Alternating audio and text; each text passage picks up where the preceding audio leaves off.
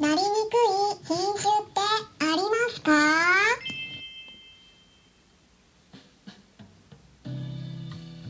こんにちは。サラホリスティックアニマルクリニックのホリスティック獣医、サラです。本ラジオ番組では、ペットの一般的な健康に関するお話だけでなく、ホリスティックケアや地球環境、そして私が日頃感じていることや気づきなども含めて様々な内容でイギリスからお届けしております。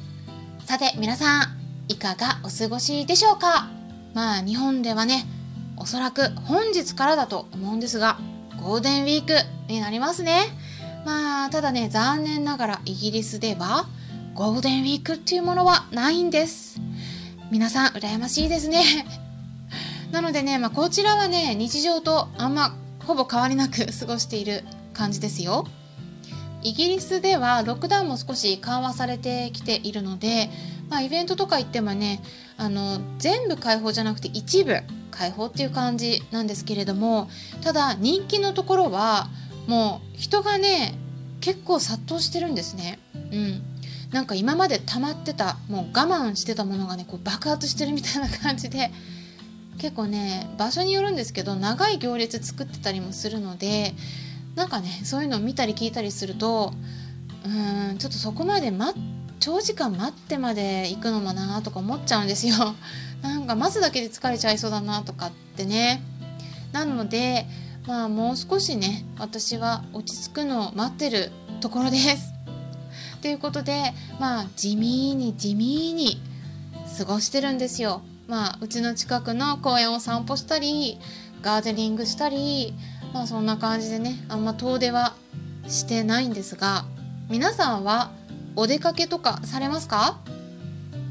まあただね一応緊急事態宣言が発令されてるっていうことなので、まあ新型コロナウイルスには感染しないようにぜひ気をつけていってくださいね。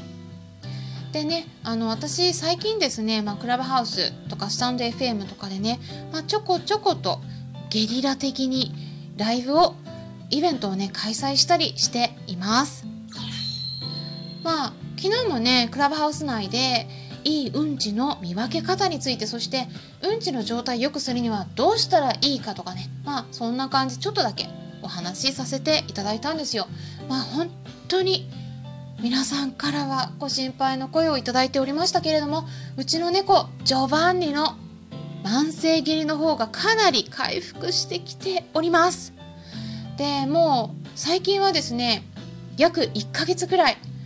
もう毎日ですね本当にいいうんちが出続けているんですね。もう全然ね血も混じらないですし便が緩くもならないんです。もう本当にコロコロしたうんちになってて拾う時に床に液体とかがね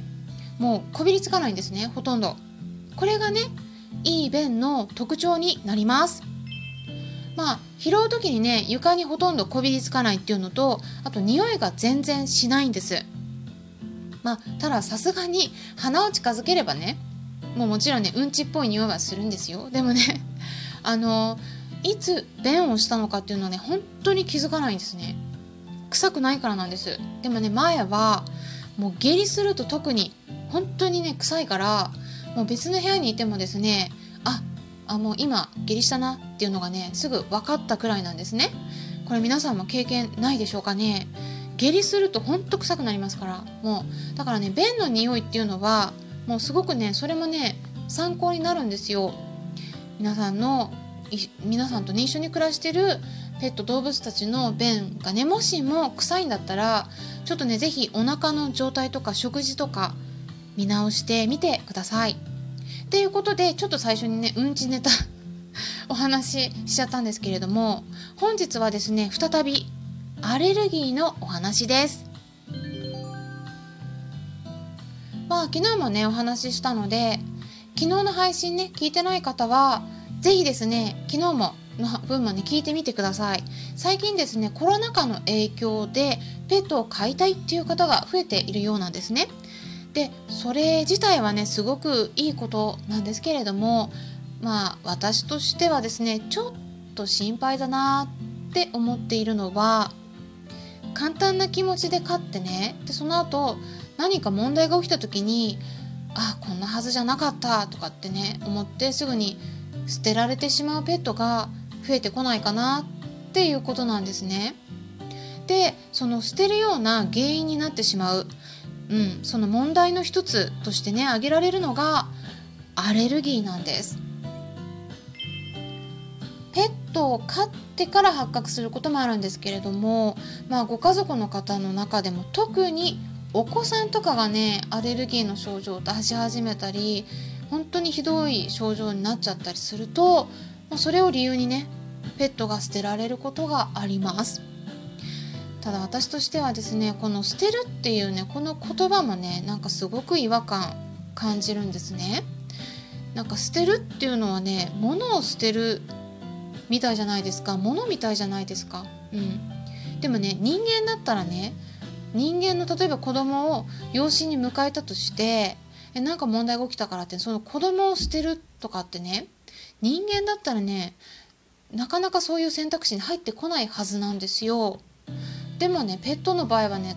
結構簡単に捨てられちゃって捨てた後はね日本の場合は特にもう安楽死じゃないんですね。保健所で殺処分になっちゃうことが多いんで保健所に持ち込まれちゃったりするのでもう殺すってことなんですよね。それ前提で飼ってた飼い主さんがね保健所に持ち込んだりするんですよね。うん、これもねちょっと、うん、すごい問題です。命なのでペットとしてもね。だからね捨てるっていうのはね特に保健所に持ち込むのは本当にしないでほしいなって思うんですね。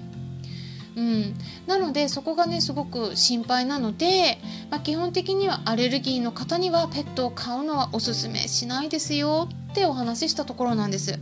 ただ基本的にはっていうとこです。あの厳密には本当に本当に覚悟してるのであれば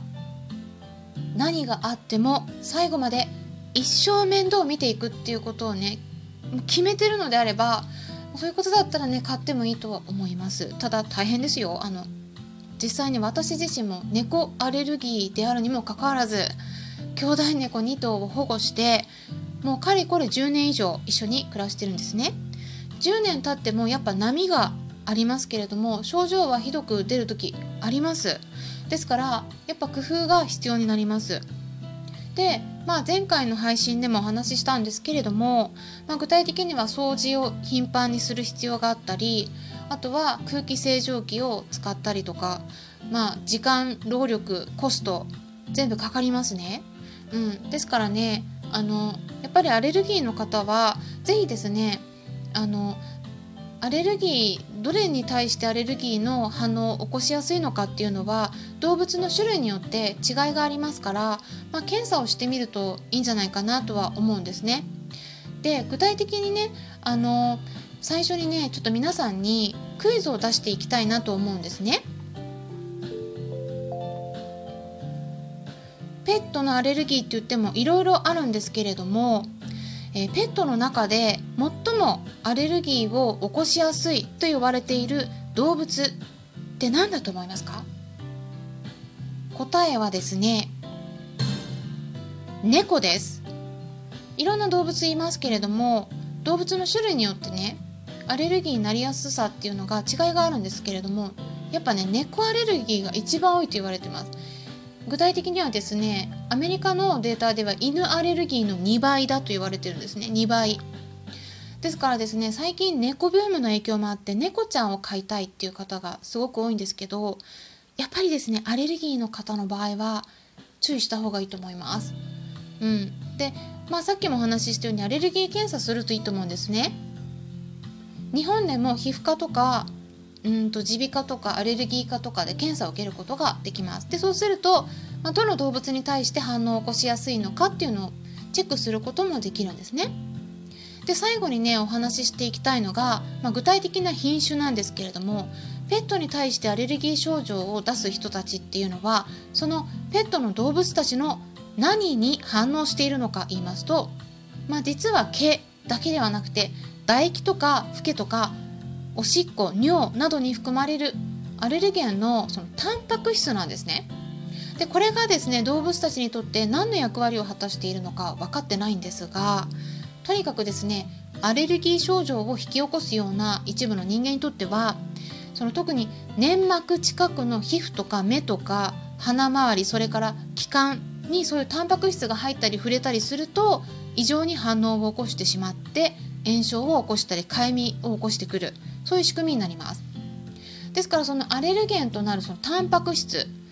が重要なんですけれどもこれはですね持ってる量っていうのが犬種とか猫種によって違いがあるんですね。で具体的にはですねそのワンちゃんのアレルゲンとなるタンパク質は、まあ、記号で呼ばれてるんですが CANF1 って呼ばれてたり猫ちゃんの場合は FELD1 って呼ばれてるんですけど、まあ、それぞれのタンパク質の量をね調べたところ、えー、ワンちゃんではですねラブラドゥードルそして猫ちゃんの場合はサイベリアンあとは、えーと、ロシアンブルーとかベンガルサイベリアンも今言いましたね。はいまあ、その辺がですねあの持ってるそのタンパク質の量自体は少ない。と言われてるの。アレルギーを起こしにくい。っていうふうには言われてるんですね。うん、ただですね注意しないといけないのがゼロじゃないんです。うん、ワンちゃんである以上猫ちゃんである以上必ずちょっとは持ってます。そのタンパク質ありますからあのアレルギーの反応を全く起こさないっていうわけではないんですね。だからそこだけねちょっと気をつけて、えー、情報を受け取っていただきたいなと思います。あとはですね毛の量が少なめとか抜けにくいあとは体が小さいということでアレルギーになりにくい種類としてはワンちゃんの場合はトイプードルチャイニーズクレステッドドッグとかアメリカンヘアレステリアとか猫ちゃんの場合はスフィンクスあとはデボンレックスコーニッシュレックスっていうのもあります、えー、ぜひね参考にしてもらえたらなと思います。それではまたお会いしましょう。ホリスティック獣医サラでした。